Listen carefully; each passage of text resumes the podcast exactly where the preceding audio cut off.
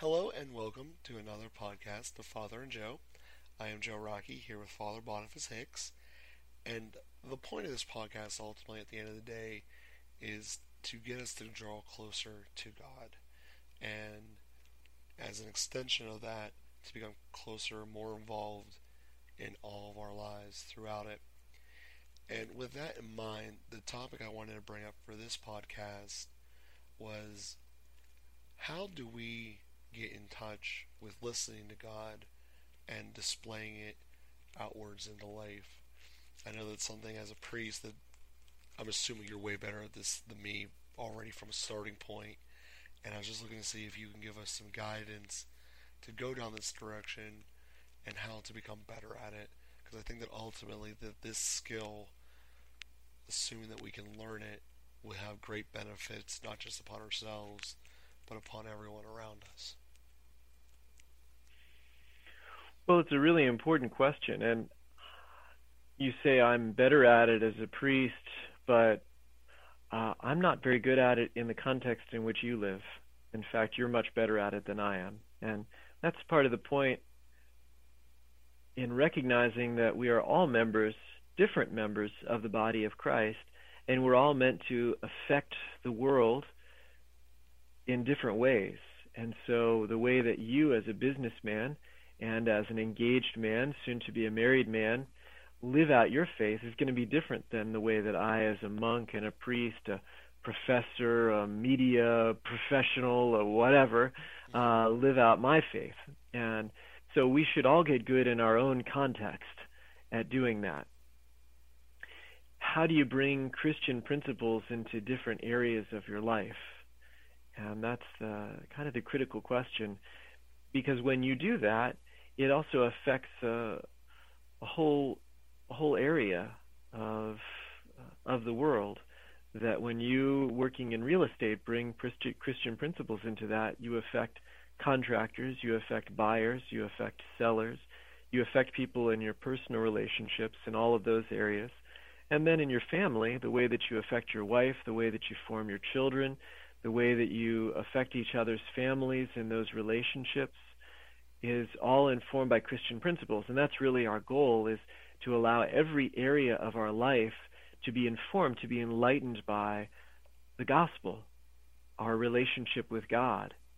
And so one of the things that we do is look to areas in our lives where we might ask the question, is this part of my life affected by the gospel? Is it really informed by the gospel? Am I a Christian businessman? Do I act like a Christian husband? Do I act like a Christian father?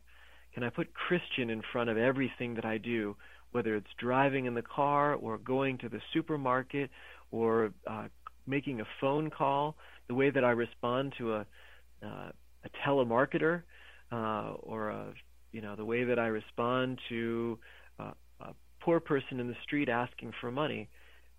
Is everything that I do informed by the gospel? So that's the thought experiment for us to take into our own lives. And everybody has to ask that question in their own life. I can ask it in my life as a monk and a priest. I'm a seminary formator and professor, and I work in the media, and I do these other things. And I have to ask myself, is the way that I just treated that seminarian, was that really Christian? Did I respond to him as Christ would respond to him? Are the things that I said on the radio, are they really Christian? Am I really reflecting the gospel? Am I reflecting Christian values, the way that the mind of Christ and the heart of Christ in those settings? I also, God save us, have to go shopping every once in a while, as little as possible, no more than 4 times a year. But no. And I have to ask myself, now I'm walking around in a religious habit, so I look like a monk wherever I am. And when I go into a Walmart or a Kmart or a whatever, am I really acting in a Christian way? In fact, whether I choose to go into Walmart or Kmart is affected by my following of the gospel. Am I supporting establishments that live according to Christian principles? Another example is coming back yesterday from a family retreat. I was thinking about stopping and buying something at a store, and I had to stop myself and say, No, it's Sunday. I'm not going to do that. I'm not going to give people a reason to work on Sunday. I want employers to give people a day off on Sunday. So I can't change that whole thing. I'm not a business owner. I can't make those decisions for people, but I can at least stop giving them a reason in my own shopping to make that difference. So anyway, the point is, every area of our life should be touched by the gospel. Every relationship should be touched by the gospel. The ways that we think, the ways that we speak, the decisions that we make, all of that should be touched by the gospel. And then we just have to start asking those questions in all the different dimensions of our own personal lives. So with that being said, kind of turning to the listening side of the fence, how do we, know what to look for and how to listen better and become more in tune with what the Spirit is telling us, opposed to just the gospel? Because the gospel, we can go out and read it, but the particular area that I'm asking about, because I think it's a struggle, is the Spirit that is with us every day. How do we get better at learning how to listen to Him? Yeah, that's exactly the right question. So we could even say, in this little example I gave of not going shopping yesterday, as I remembered it was Sunday, well, on a different day, I could have forgotten it was Sunday.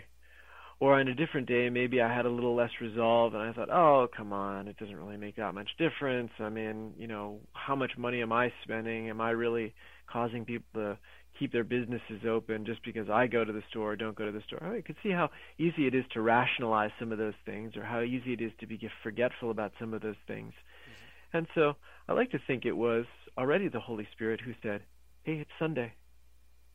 I said, yep, it's Sunday. I should not do that. I should just keep driving.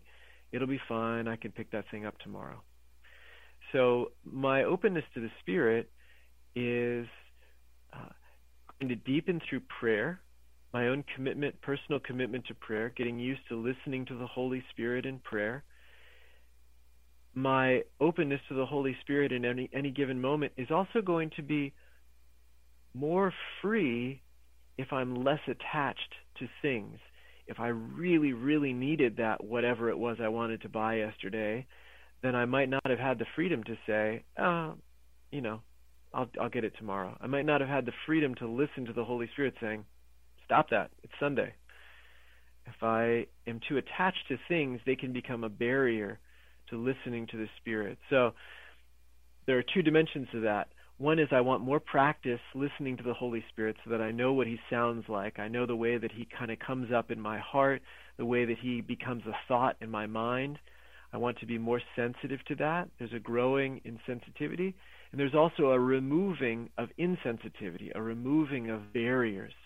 The more free I am of different attachments that, as another example, when somebody cuts me off in traffic, if I've got a lot of pride, I've got a lot of ego, then I might easily react to that. And I don't have the freedom needed to be able to even see that there's a choice. I don't need to yell at that guy. I don't need to give him the finger. I don't need to hold down my horn at him. I don't need to go and run around him and cut him off. I don't need to do those things. I can allow God to give me patience and forgiveness. Now, it might be the right thing to hold down the horn. Maybe he needs to be alerted to the fact that he just cut me off and it's dangerous and he needs to wake up, But I can do that with a peaceful heart if I have an openness to the Holy Spirit, if I'm not attached to my own ego, if I don't need to fight for my rights and get vengeance on my enemies. So developing freedom is really critical for listening to the Holy Spirit. So, Father, my question out of this, and this might be what you're trying to guide me towards here, is in listening, it seems to be coming around with the conscience within us. And this might be the same question, just asked a different way. How do we form consciences to be very well formed and right, full well knowing that one day I might be in charge of having to form someone else's conscience? So how do we learn how to do that? And what is a well-formed conscience? Excellent question. Yeah, that's the right word to use. Our conscience is the place that we hear God speaking within us. And you're so right that there is such a thing as a ill-formed conscience or a well-formed conscience. And ultimately, we're responsible to our conscience to do what it says, but we're also responsible for forming our conscience. So you're just bringing out great things. Your question is loaded with good categories and concepts for us to reflect on. So I want to listen to my conscience. The Holy Spirit speaks in my conscience, and then I need to make sure that my conscience is well formed, so that I'm not hearing the Holy Spirit through the improper filter of my own agenda or my own bad formation or my own bad examples or something like that. So how do I develop a well-formed conscience? And that happens through the same way that we're educated in other areas. So we're going to have some reading. Reading the Catechism is a wonderful way to form our conscience, because the Catechism is a sure guide to our entire Catholic faith, to our entire faith as Christians. The Catechism has everything in it that we need, all the basic principles. There are some elaborations, some specializations. The Catechism may not specifically address the question of how do you handle somebody who cuts you off in traffic, but it is going to tell you about anger and vengeance and about maintaining peace and forgiveness and holding on to right reason. Anyway, so being formed by the principles that are presented in the Catechism, being formed by sacred scripture, of course. As you pointed out, it's not always easy to derive all the right lessons from sacred scripture. So the Catechism is kind of the application of scripture to ordinary life, and the synthesis, the gathering together of scripture under a single vision. But scripture, and then the Catechism, and then our own personal prayer. That's going to be a way to work through those areas that really blind our conscience. When we're habituated to sin, when we have a certain pattern of sinfulness in our lives, it has a way of numbing our conscience or silencing our conscience, that we can't hear anymore, this isn't good for you. Don't do this. Stop this. You know, maybe that was the case the first time that we looked at pornography on the internet, but after having done it a number of times, our conscience has just been quieted, that we don't hear that loud objection.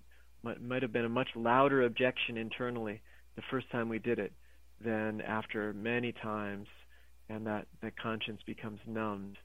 And so we want to sensitize our conscience, and that's going to happen through prayer, again through reading. And then also the same way we learn other things is through others. We have these discussions with people. We share ideas with people. We ask questions of people. How did you deal with this situation? What did you do when you had a business opportunity that was very lucrative, but it looked like the guy that you were doing business with was a little bit shady and was not handling his own employees well? How did you handle that? And then you say, well, I just chose not to do business with him. I knew that it wasn't worth the money. Oh, yeah, okay, I can see that. And then you help to form someone's conscience that way.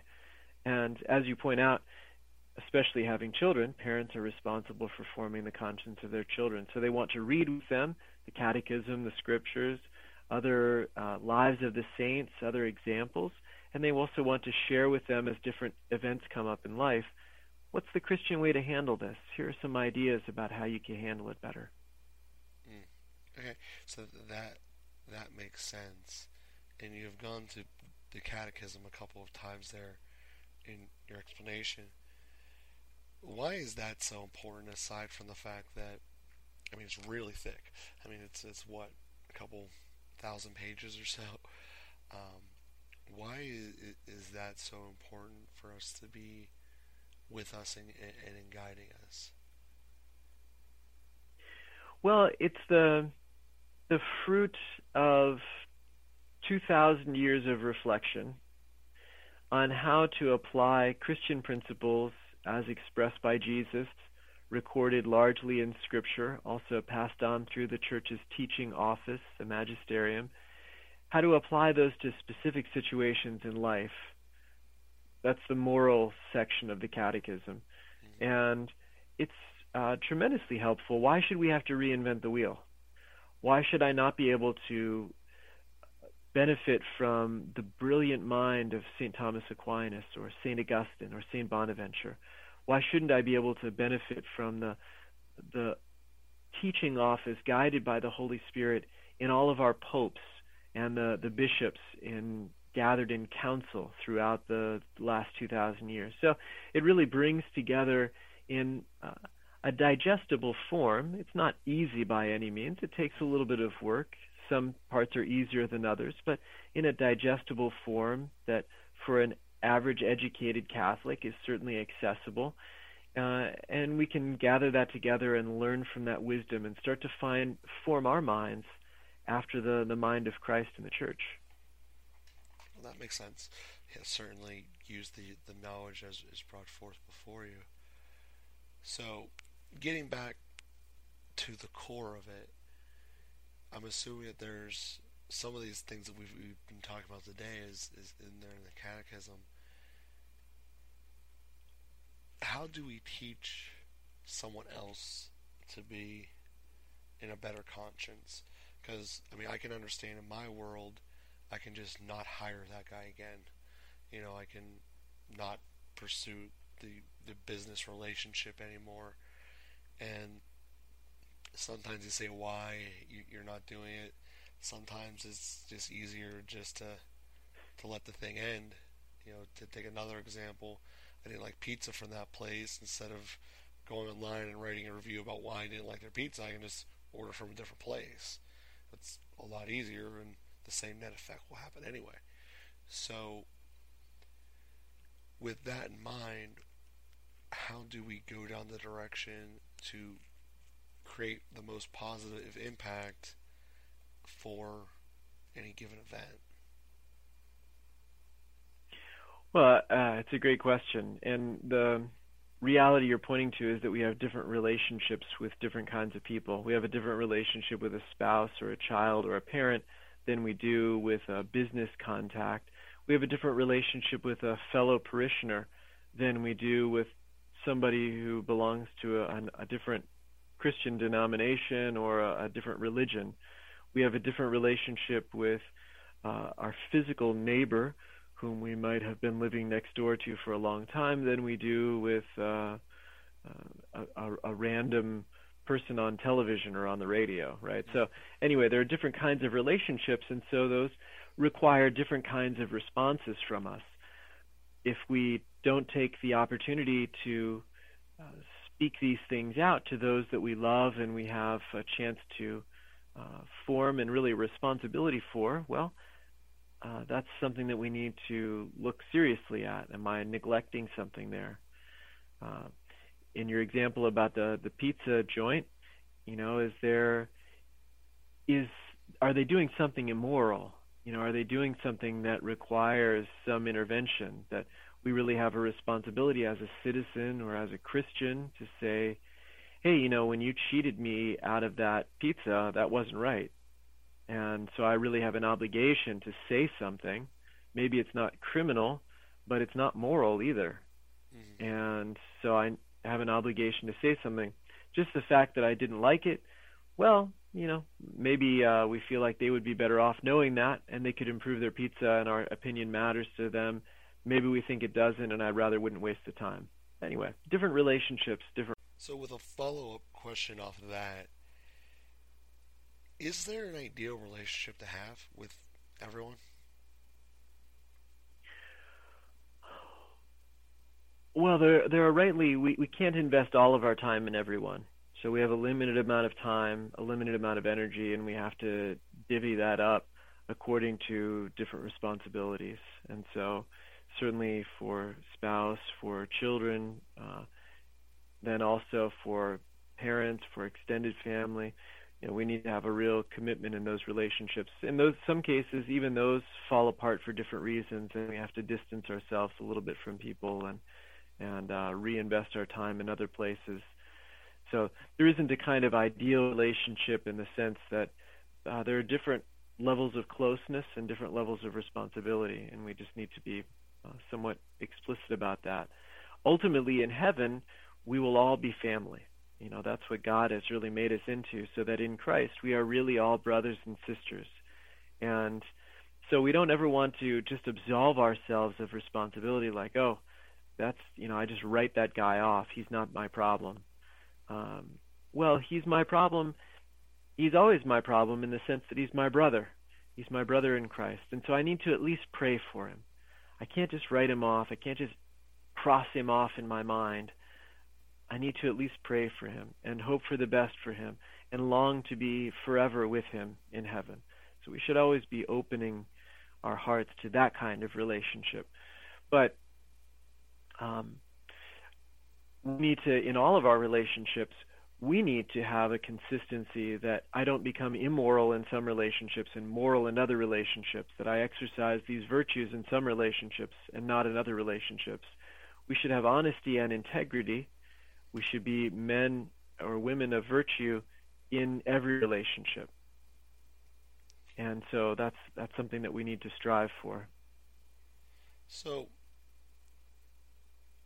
one of the things that's guiding this is whenever you have two virtues that seem to be at odds with each other, I don't know if that's the right way to put it, but they're coming down, and one option that you pick is going to support one virtue, the other one's going to support the other, whereas they're probably only going to take care of the one and the other, and there's not really probably an option that can take care of both. So in my world, it comes down to, are you better off having someone who's going to be able to get everything done well, but it might take longer, or someone who's going to get it done quickly, but it doesn't look as good?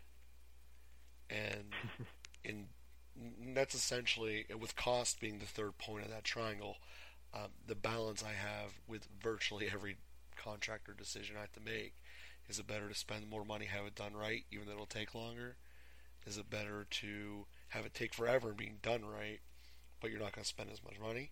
Or is it being in a situation where we just need this done yesterday and whatever it looks like, it looks like? So I think that those situations happen in everyone's lives in different ways, and mine just happens to be involving contractors and the options that are out there. So when we sit back and look at them, it's not that my crew over here who does better work, it takes forever, is any less a better of a person than my guy who's faster. It's just that they do two different outcomes and two different amount of times to do it there. So when we look at balancing stuff like that, how do we know what is the right decision and what is the right direction? Because, again, this is something that affects everyone. Yeah, that's right. And in terms of eternal value, the value of everything we do is going to be measured by love. So it's not better because it's faster. It's not better because it's prettier. It's better because there was more love in it. And we can do things fast with love. We can do things pretty with love. We can do things fast, and it can be really a rush job and our heart's not in it. We can do things pretty, and we just happen to be really gifted, but we haven't really put anything into it. Mm-hmm. So it's always good to keep in mind the very simple statement of a Mother Teresa: do ordinary things with extraordinary love. So that's the consistency that we want. Sometimes we have to do things fast. Sometimes we do things in a way that's beautiful. But we should always try to do it with love. Put as much love into it as we can. And then part of what you're bringing out is also a difference in personalities. We're not all made the same. You know, some people are really gifted and can do really beautiful things, but it just takes a long time, or can do a really high-quality job, but it takes a long time. Other people couldn't do a high-quality job to save their life. I mean, they just don't have the detail-orientedness. They don't have the skills. They don't have some of the natural abilities. And it doesn't mean even that they do it with less love. It just means they don't have the capability to do as high-quality a job and how much they choose to charge for it and things like that is its own thing. So we've got to make those kinds of decisions. I think there's something beautiful in paying more for something that's going to last for a long time. That's really good quality. But I don't need that in my coffee cup, like I can use a paper coffee cup and life is going to go on and I can throw it away when I'm done. Maybe I want to reduce some waste in my life, and that's a good thing too. That's another principle. But we're always playing these principles off of each other, and we recognize that people are made in different ways. And so we try to make a prudential decision in each context. What's the best way to move forward? And we can ask for divine inspiration with this. At one level, God doesn't care, because all of it's passing away. He's really focused on the love question more than some of those details. But at another level, he really does get involved in the smallest details in our lives. He loves to help us and be part of everything that we do. And so we should never exclude him from our decisions because we think that they're beneath him. Oh, he loves to be involved in even the littlest decisions. So we can really open and ask him for everything. And that makes sense.